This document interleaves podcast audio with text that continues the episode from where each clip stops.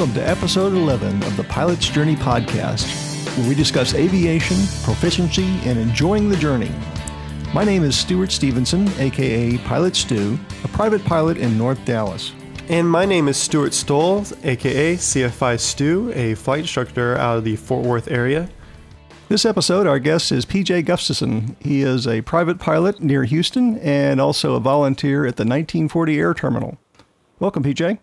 Hey, thank you very much, Stu. How are you guys doing? Doing great. Doing really well. Can, why don't you tell us, uh, first off, how you got into flying and kind of what your background is? So, uh, I um, started my training early 2006 and quickly ran out of money, which can happen. Uh, and then uh, in 2007, uh, I resumed my training and uh, wound up getting my license in August of 2007. Um, so I've been a pilot now for a couple of years.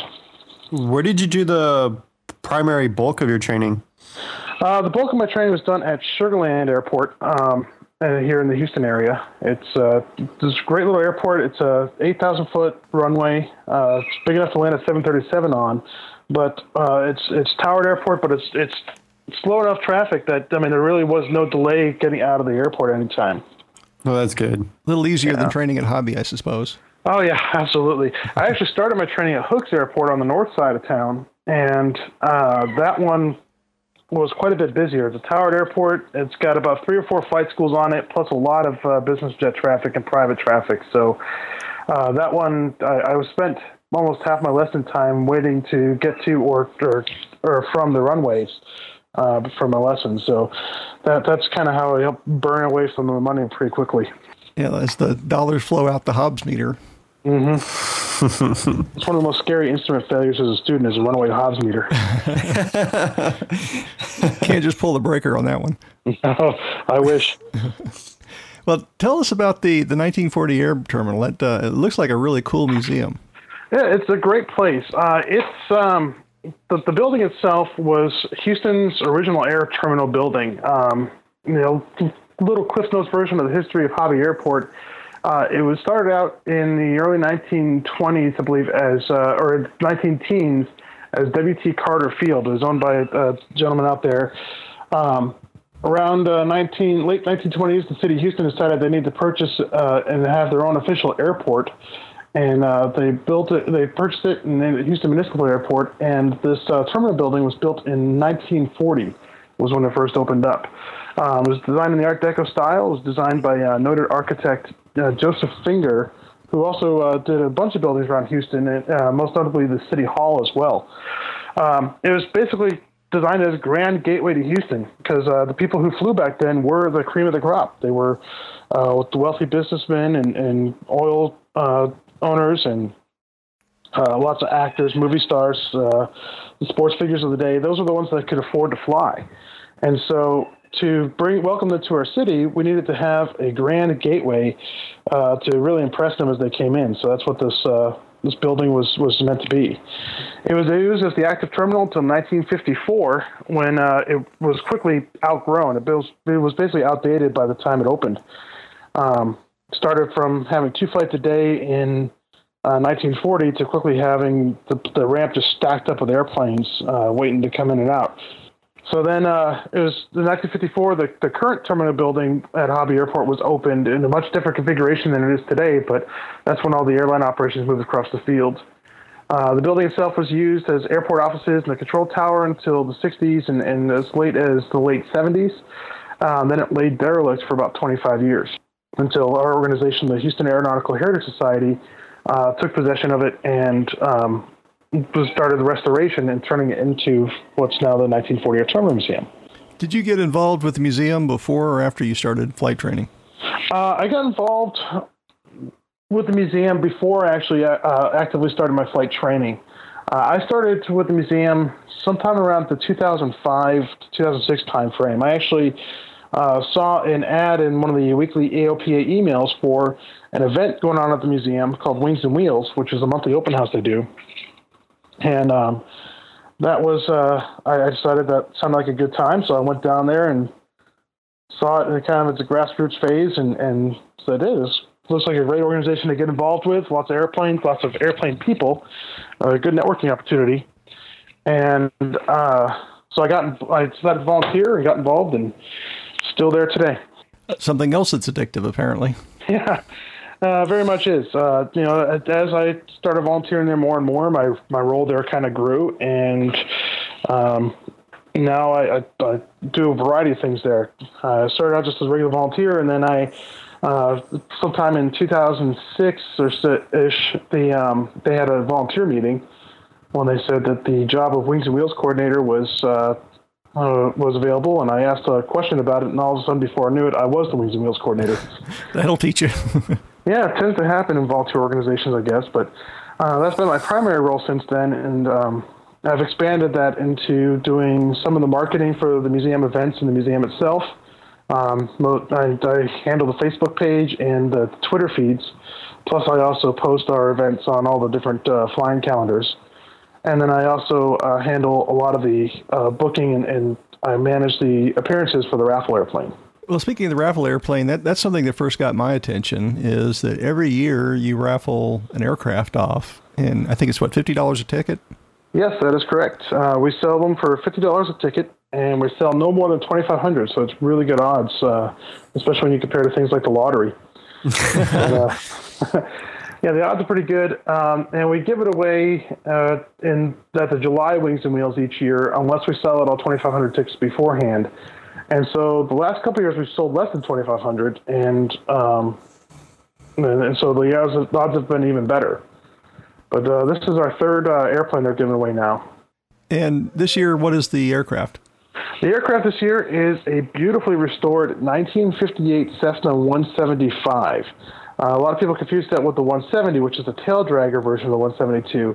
Uh, the 175 is a nose wheel airplane, um, but it is basically identical to the 172 of the same period, except it's got a gearbox on the engine uh, that lets the engine turn at a faster RPM than the prop, uh, thus giving you another 30 horsepower. So that would be hundred and seventy-five horsepower. Seventy-five horsepower. Very mm-hmm. cool. Yeah, the uh, the and 172s at the time had the six-cylinder Continental O-300 engine, uh, producing 145 horsepower. Uh, with the gearbox, this became the, the GO-300 engine. Uh, still six cylinders, still made by, by Continental, and uh, this it, it, was able to turn 175 horsepower. Ooh, so, nice. Yeah, it basically gives you another uh, five to 10 knots of airspeed and 150 pounds useful load uh, over the stock 172 of the day. And you get the privilege of flying that around the, the, the area to promote the raffle, is that right? I do. I get uh, pretty lucky to, uh, enough to be able to do that. Um, I'm one of a few, several pilots that, that volunteer at the museum, and uh, there's two of us mainly that that uh, handle the, the, flying duties to bring the plane to different uh, uh, locations to sell raffle tickets. myself and the other one is, is Blair McFarland. He's another private pilot that volunteers in the museum. But yeah, basically, I book the uh, the appearances, and then either Blair or I, or our museum president or our chief pilot, will fly the plane to the event to uh, sell raffle tickets. And it's been a, a, great thing. And first of all, it's, a, it's an excellent fundraiser for the museum. Um, it, it's actually contributed quite a bit to our annual budget. And then uh, also, it, it helps really to raise the awareness of the museum and the things we do. Because along with it, of course, we also bring different flyers and, and advertise the events in, in the museum itself. Well, that's really cool. What was the, the last plane? Did you have a chance to fly that much as well? The last two planes, the first one we did was a 1947 Cessna 140, which is a little tail dragger, two seater. And uh, I don't have a tail wheel endorsement, so I did not get the pleasure of flying that one. Plus, I don't think uh, you could have fit much more than myself in that plane, uh, being a larger person. Uh, the last plane that we had was a 1957 Cessna 172. So that was uh, one of the uh, kind of one of the first 172s in the first couple of years there, and it did have the uh, Continental O-300 engine in it. Uh, and that was a great plane too. We flew that uh, all over the place, all over you know eastern and, and southeast, southeast Texas to sell raffle tickets. and that went to a local CFI Uh, in here in Houston last year when we drew the name, and and uh, he uh, has been enjoying that. He's upgraded it a little bit, made it IFR capable, and He's actually brought it back to the museum a couple times to put on display for our monthly events. Cool. Oh, well, hmm. Well, when I win the next one, then I'll I'll bring it back. There you go. Come on down to Houston anytime. well, Stu, uh, CFIs have uh, pretty good luck, so uh, you should get yourself a ticket there. I, you know what? I may it just may do that. This plane, though, uh, we really lucked upon when we uh, lucked upon this one when we found it. It's um, it's a complete gem. I mean, uh, I, have taken it to a couple fly-ins, and my first question to ask uh, to ask people when they come out to look at it is, "What year would you think this is?" And people are, are guessing 2003, 2004 era, and it's they're surprised as anything when they find out it's a 1958. Um, it features a all leather interior.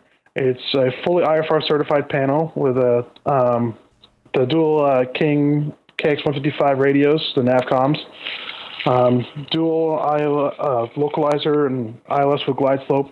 It's got the uh, alternator conversion and the uh, and the vacuum pump conversion, so it's, it uses doesn't have a Venturi tube like the uh, the original ones did at the time, and uh, features a lot of great custom detail work inside the cabin too. So, um, beautiful, beautiful plane.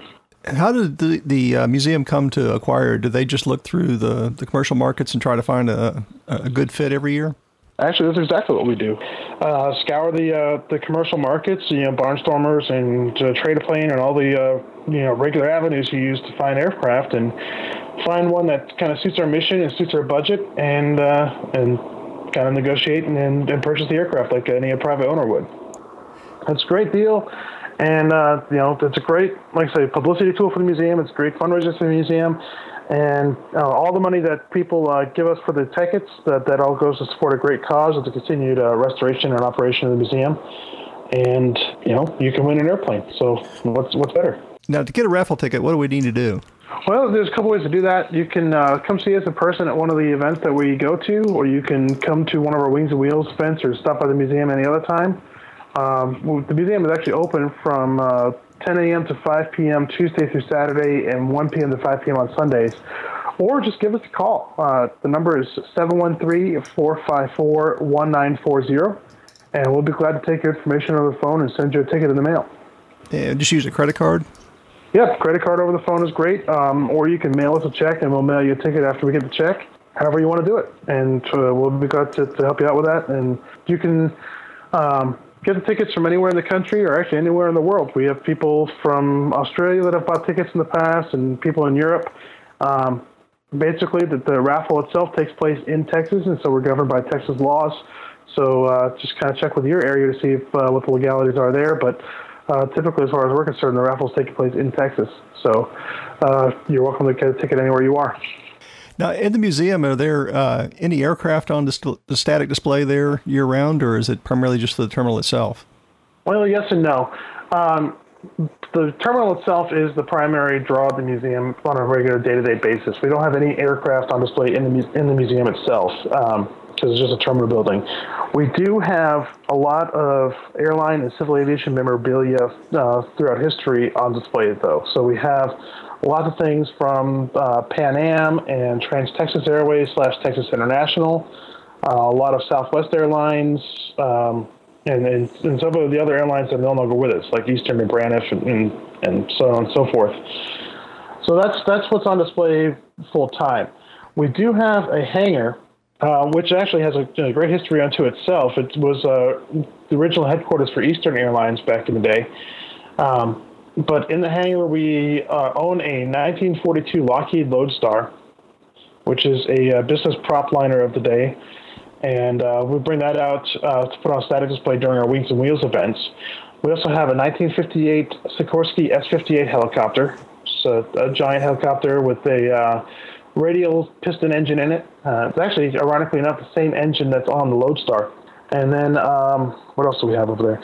On loan to us, we have a Cessna Bobcat, which I believe is the UC-71, the Bamboo Bomber. I think that's pretty much it uh, as far as, as, as, our aircraft to display. We have a couple of restoration jobs that we're going to restore to, to static display condition. We have a, the Cessna Cardinal, um, an old uh, simulator that we're going to put on display, and also uh, speaking of simulators, we actually have a, uh, Southwest Airlines 737-200 simulator um, uh, donated by Southwest. And also, we're going to be obtaining in the near future a, a couple of simulators from uh, Flight Safety International. So Ooh. those will all be on display in probably the next uh, several months here. Sometime that's one of our goals for this year is to get the uh, hangar in a display worthy condition. Will the simulators be in working condition, or will they primarily just be static? Yeah, we're going to have them lit up, but we are not going to hook up the hydraulics to it. Oh darn! We'll still have them lit up so you can take and, and possibly get in and fly around, but you're not going to go anywhere besides sitting on the ground there. it's just uh, it's just too cost prohibitive and maintenance prohibitive to um, get the hydraulics uh, systems in place and also to keep them functional and, and, the power necessary to keep them functional. It'd still be pretty fun though. I mean, you don't need hydraulics for for that.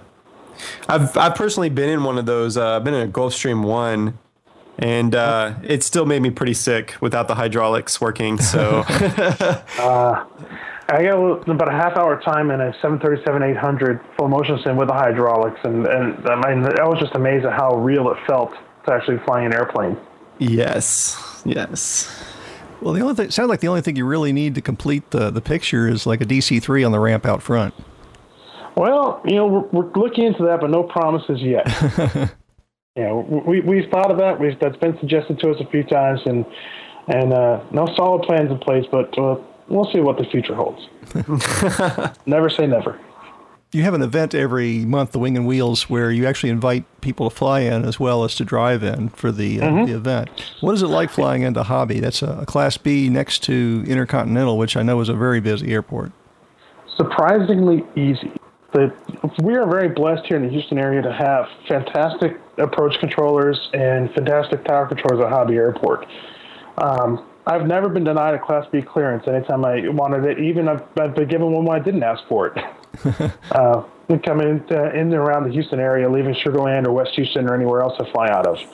Yeah, just come on in. If you're on flight following, they'll and you tell them they know where you're going. They'll generally give you the the, the Class B clearance before you uh, ask for it. And, um, you know, depends on what type of aircraft you're in. We've had everything from J3 Cubs. Uh, we actually had a Taylorcraft a few months ago with no electrical system whatsoever uh, fly into Hobby. He, uh, yeah, he called the tower ahead of time and coordinated with them, and they told him, okay, you know, make this uh, make a left traffic pattern for this runway. Look for the light. If you get a red light, just circle once. If you uh, get a green light, come on and land. Yeah, Hobie had a Mode C transponder and everything too. Though. He did not. No. Man, no electrical system at all. Uh, and the uh, the ignition cables. I mean, he's got the original everything on that plane, so the ignition cables aren't shielded, so he can't use a handheld radio. but this was he, he called the tower. You know, he called us, and we called the tower for him and said, "Hey, would you be willing to work with this guy?" And they said, "Sure, just have him call us and coordinate things." So he called before he left the ground, and and they coordinated with him. And they told him what headings to fly and where, like what pattern he's going to do. So they knew what he was doing and uh, gave them the light guns to get in and out. That sounds cool. I've flown into Houston uh, several times, but primarily up in the north uh, for Hooks and for uh, Conroe. Mm-hmm. And while the the tower controller at Hooks was was terrific to work with, it seemed like the approach guys were just so busy they really didn't want to bother with little little planes. On that side of town, depends on which uh, approach sector you get into. Um, you get uh, some guys that are really busy, some guys are having uh, pretty slow days. I know the, the main approach frequency on the west side of town is 123.8, and I, I was privileged enough to, uh, to take uh, a class up to um, up to the uh, Tracon one day and, and, got a tour there. And basically, that sector handles uh, four or five airports on the west side of town. Uh, so that handles everything from you know just just uh, west of downtown all the way out to almost as far as Brenham, which is a, a distance of a good you know 60, 70 miles or more. Hmm. And so that's a really big sector, and there's about four or five GA airports in that area that, that planes are coming and coming and going from. So some have to talk to them, some don't, and, and so they get their hands full pretty quick on a nice day. Yeah, I, I really enjoyed the uh, the guys at Hooks. They seemed to have a good time when they were they were in, even with a fairly busy uh, pattern. Yeah, that tower is great. Uh, they do a lot of training in that tower too, from what I understand. So, some, you know, it depends on the day, but sometimes you get good ones. Sometimes you get some ones that need a little improvement. But um, I've never had real problem trying to get in or out of there. I have heard that the Hobby guys are, are just great work, to work with as well. Hobby guys are fantastic. I mean, you'll get vectored around a little bit, but um, as long as you sound like you know what you're doing on the radio and you uh, follow their directions, follow their headings, they'll tell you, they'll just bring you right in and work in with the traffic. And uh, we always tell people when they're coming to the museum, since we're located on the west side of the airport, we're right next to runway 1735, which is not used by the airlines at all.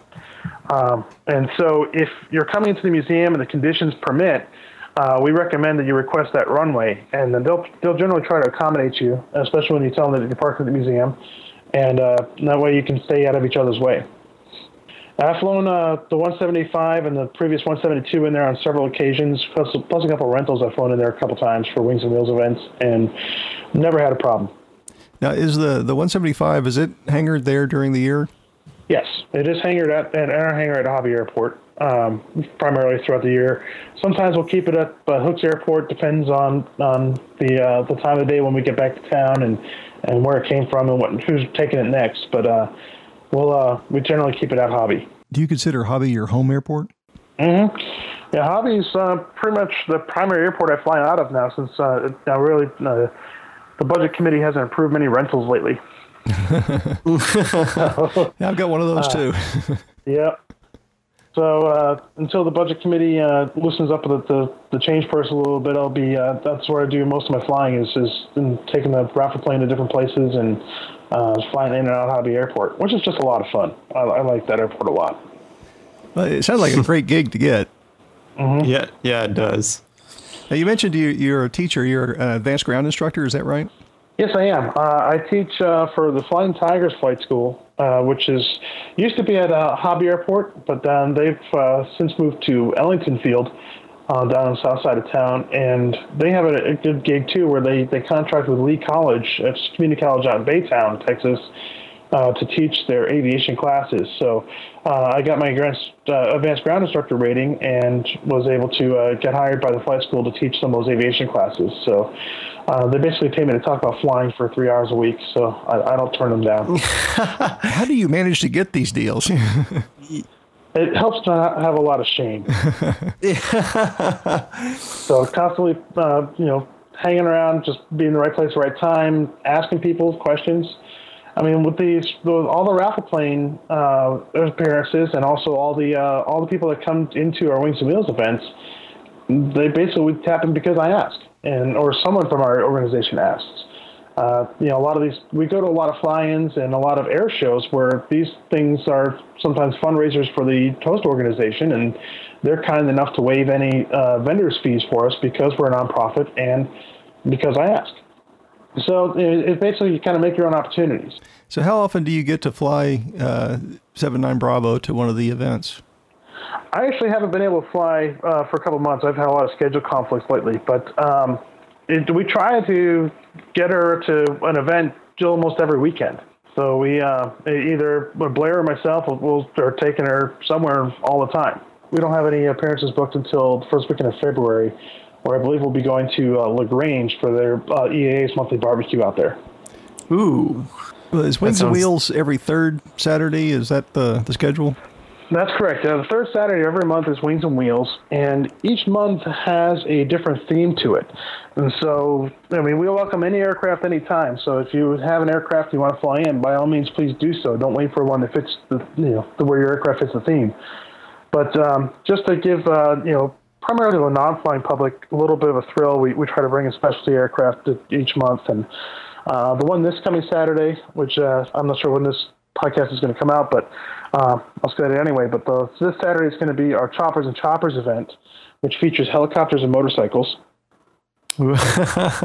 I like that. Yep. So we have uh, we have Life Flight planning on coming. We have the U.S. Coast Guard going to bring send a helicopter over. Um, we have a helicopter operator coming in to hop rides. So uh, I believe it's going to be uh, twenty five dollars for a quick hop around the pattern at uh, Hobby. And what what kind of what kind of helicopter is he bringing in for that? I believe it's an MD five hundred. Oh, okay. Yeah, it's a local operator here in Houston that they, they do tours and rides frequently, and as a promotional thing, they're, they're doing the hops around the patch for for twenty five bucks. So that'll be a very good one for if you guys want to come in and do that.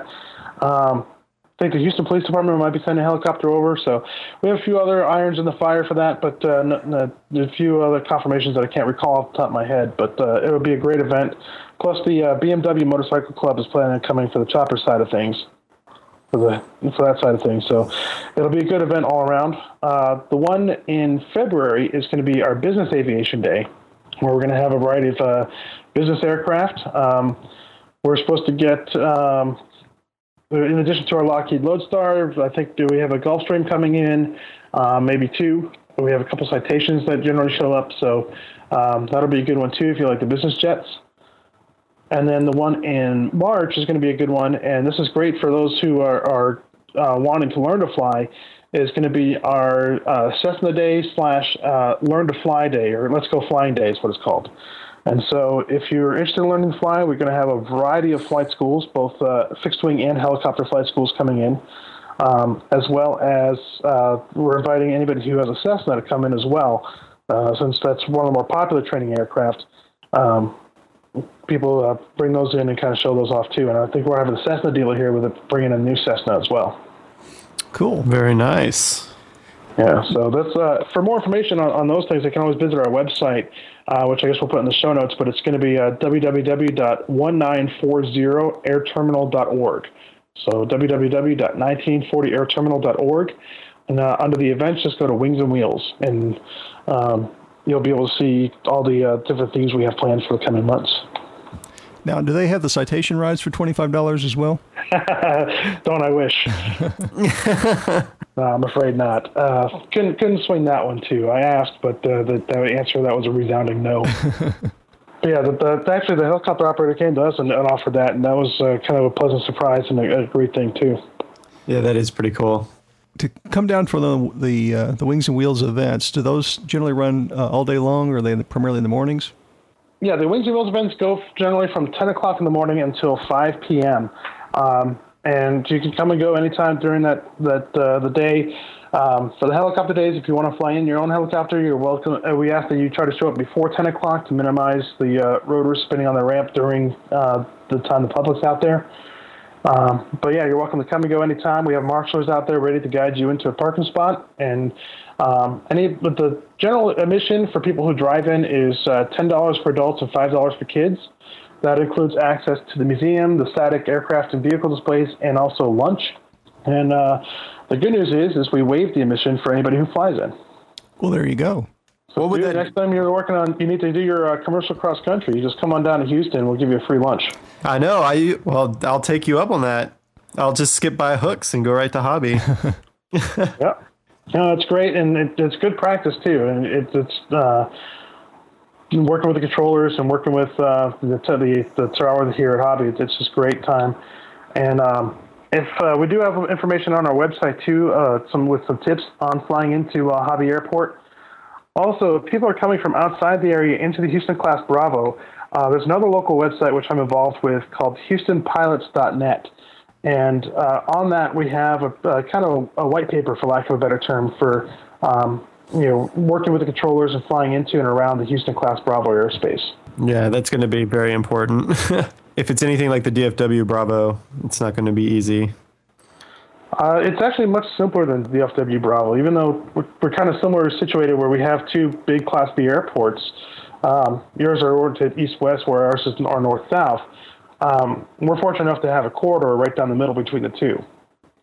Ah, that is good. Yep. So if you stay below 2,000 feet, you can just stay right along I-10 as you go through down through downtown, and, and not have to talk to anybody not necessarily a good idea, but uh, it, you can legally do so. But uh, generally, I mean, people jump on with, with approach and they'll they'll clear you in the Class Bravo up to up to 2,500 going through there, and they'll they'll give you traffic advisories as you go through. That's good. Now, the raffle plane. When is the the drawing on that for this this year's raffle? The drawing for this year's raffle is scheduled for, I believe it's July 17th, which is going to be the uh, wings and wheels for our uh, for the month of July. Unless we sell out all 2,500 tickets beforehand, in which we'll we'll give we'll give it away the next wings and wheels after that happens. So uh, if you don't sell out, then when I win the plane, I can fly that up to Oshkosh. Then absolutely, that'll work yeah, out great. So just in time, just in time for Oshkosh. That sounds terrific. Yeah, that's a great thing, and, and uh, it's a great cross country machine too. So it'll it'll be a good ride up to Oshkosh. So lots of fun. I'm sure uh, Stu would be glad to come down and get you checked out on it too. Oh yeah, uh, he can fly it. I, am pretty sure, Stuart, you can fly that beast, can't you? Oh yeah, it, it looks like a lot of fun. yeah, it was kind of interesting adjusting to flying Cessnas that old. Um, you know, when I did my training, I did it all in N model 172s, which I mean we're still older than I am, but Um, they are uh, they had the carb heat and all, but they had the electric flaps and it's that little lower to the ground. When I transitioned to the 172 we had last year, uh, I had a few adjustments to make because it still had the carb heat, but we had a Johnson bar for the flaps, which actually turns out it kind of like better.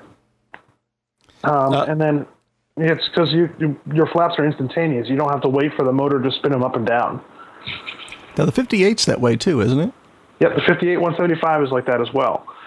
Um, the uh, the 172 we had last year, the 57 had a Venturi instead of a vacuum pump.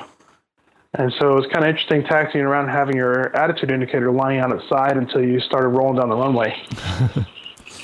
and then it would stabilize as you started rolling down. And that one, you really got into the habit of uh, setting your heading indicator to match your compass when you uh, when you take the runway, because if you didn't, your your heading indicator is way off because it didn't move.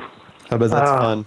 Yep. And then uh, the the 172 also had a generator instead of an alternator, which meant that you had to keep pretty much all of your electrical equipment off while you were on the ground until you spun the engine up. Interesting. I haven't heard of that.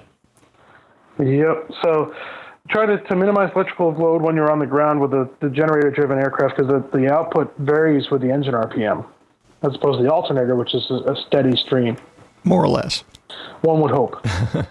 now, what is the useful load on the, the 175?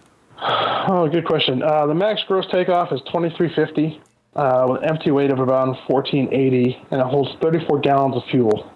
So, looking at a useful load, I'm going to say right around 500 pounds without actually doing the math at the moment. So that's not a bad lift for uh, particularly a plane in that category that's been that around that mo- that long. No, it's really not bad at all. That extra 30 horsepower really helps out. Uh, by contrast, the 172 from the time had a 2,200 pound useful load, and so that more limited to you on what you could take with you. But we generally just take. Uh, I mean, when I'm flying it, since I'm a bigger person, I, I it's just myself and one other passenger, and we generally load up the back with um, some folding chairs and some uh, a table and, and a bunch of supplies and stuff for the sale once we get to the location. Any other events on the schedule? Uh, actually, we're coming up to your area here in a few months. Um, in June, we just got this confirmation today. Actually, uh, we are going to be at the Waxahachie Airport uh, for the DFW Summer Balloon Classic. I want to say it's called. Oh, good old Midway Airport. Yep. Yeah, they, they have the event there. It's going to be June 11th through 13th. I want to say. Um, it's a big uh, balloon event. Uh, they have a big balloon liftoff Saturday morning. They have an air show Saturday afternoon. Uh, lots of static displays, and uh, we'll be amongst those. And uh, lots of fun for the whole family. So uh, just mark that on your calendar if you're in the, in the DFW area and come out to that. Uh, we're working on different air show appearances and different other things too, and uh, we usually post those to our museum blog, as well as our Facebook and Twitter feeds um, whenever those get confirmed. And what is the uh, the Twitter and the the Facebook addresses? Oh, for Facebook, uh, just kind of look search for the 1940 Air Terminal Museum to find our fan page, and you can become our fan on there. We're uh, quickly posting and closing in on a thousand fans, and once we reach that, we're going to have some sort of uh, party or celebration at the museum. Uh, so more details will be released on that as we get closer. Uh, then uh, for Twitter, we actually have two Twitter feeds.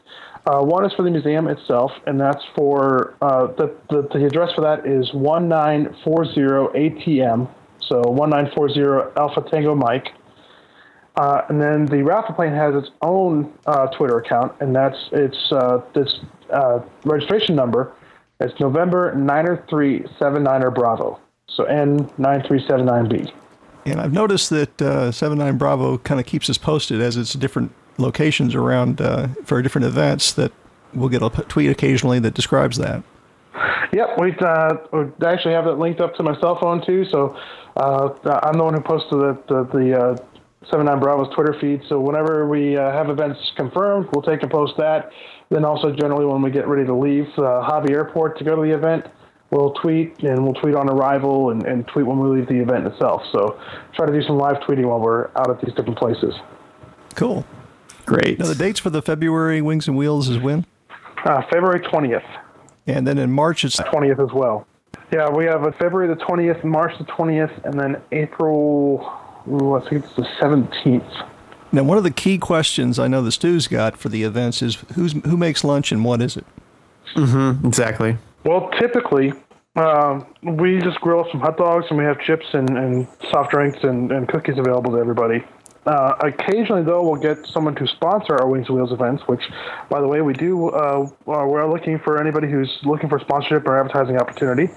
Uh, and with their sponsorship, we'll bring in uh, something else for lunch. So, uh, back in November for our veterans fly-in, we were sponsored by the local Smith Barney Financial Group, and we had barbecue brisket sandwiches for everybody that day. Mm. yep.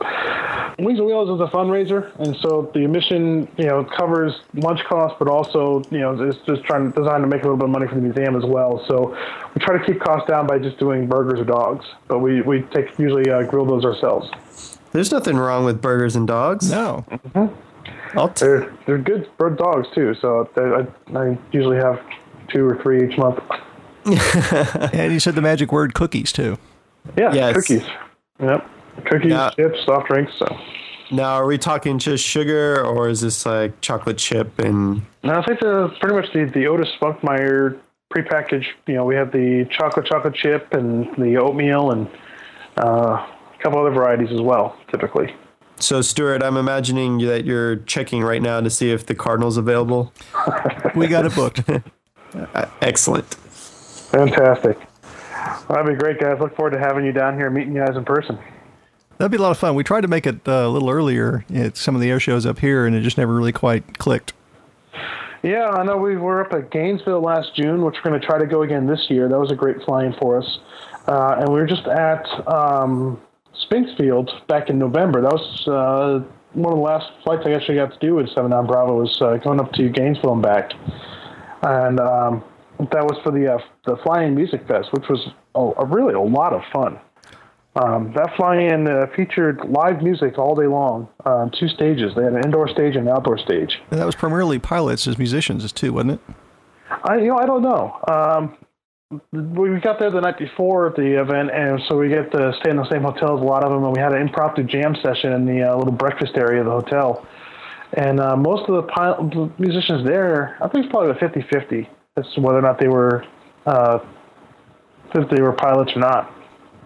But they just booked different local bands and different acts, and they had uh, anything you know like country and bluegrass all the way through to know, rock and roll and a couple uh, like a school kids. Um, uh, there's a kids play at one point, so it was great. A lot of static displays and and uh, good music and stuff. The, the unfortunate thing was that the weather was kind of threatening earlier in the morning, and so not a lot of people came in for it. But uh, I'm hoping they uh, decide to go ahead and do it again this next year and, and to get a better turnout. It was a really great event.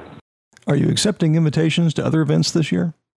Yeah, and if people have uh, flying events they'd like us to bring the raffle plane to, we generally try to keep it within 200 to 250 miles of hobby. Uh, but um, if you have an event you'd like to bring it to, we'll, we'll do fly-ins, we'll do air shows, we'll do you know anything where there's going to be a bunch of people. And uh, just go ahead and send me an email. And uh, my email address is going to be pj.gustafson that's Golf Uniform Sierra, Tango Alpha Fox, Sierra Oscar November at 1940airterminal.org. And the website is also 1940airterminal.org, right? Mm-hmm. Well, uh, we've enjoyed having you, and uh, it sounded like a lot of fun. And we definitely need to get down there and uh, take a look at that museum and uh, kick a few tires on some planes. Yeah, well, I really enjoyed being here. Thank you very much for having me. And uh, yeah, you're welcome to come on in. If people have questions about or, or um, reservations about flying into hobby, just send us an email. We'll be glad to talk to you about it. Um, check out the, the HoustonPilots.net website and the uh, museum's website to find out more information about it. And uh, yeah, we'll help you out. We'd love to have you, anybody come in. Sounds great. Thanks again. Right, thank you. Thanks, guys. Have a great night. You too.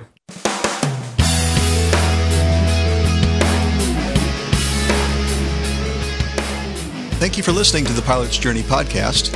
We'd love to hear your questions, suggestions, or experiences, and you can reach us at our website, www.pilotsjourneypodcast.com, or you can leave us voicemail at 469 277 2359. You can also follow me as Pilot Stu, that's S T U, on Twitter or mytransponder.com.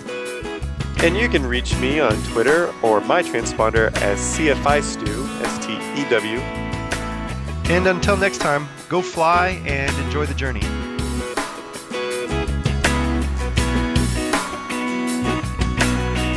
Please note that this podcast is intended for informational and entertainment purposes only. Please consult your own qualified flight instructor before attempting anything discussed in this podcast.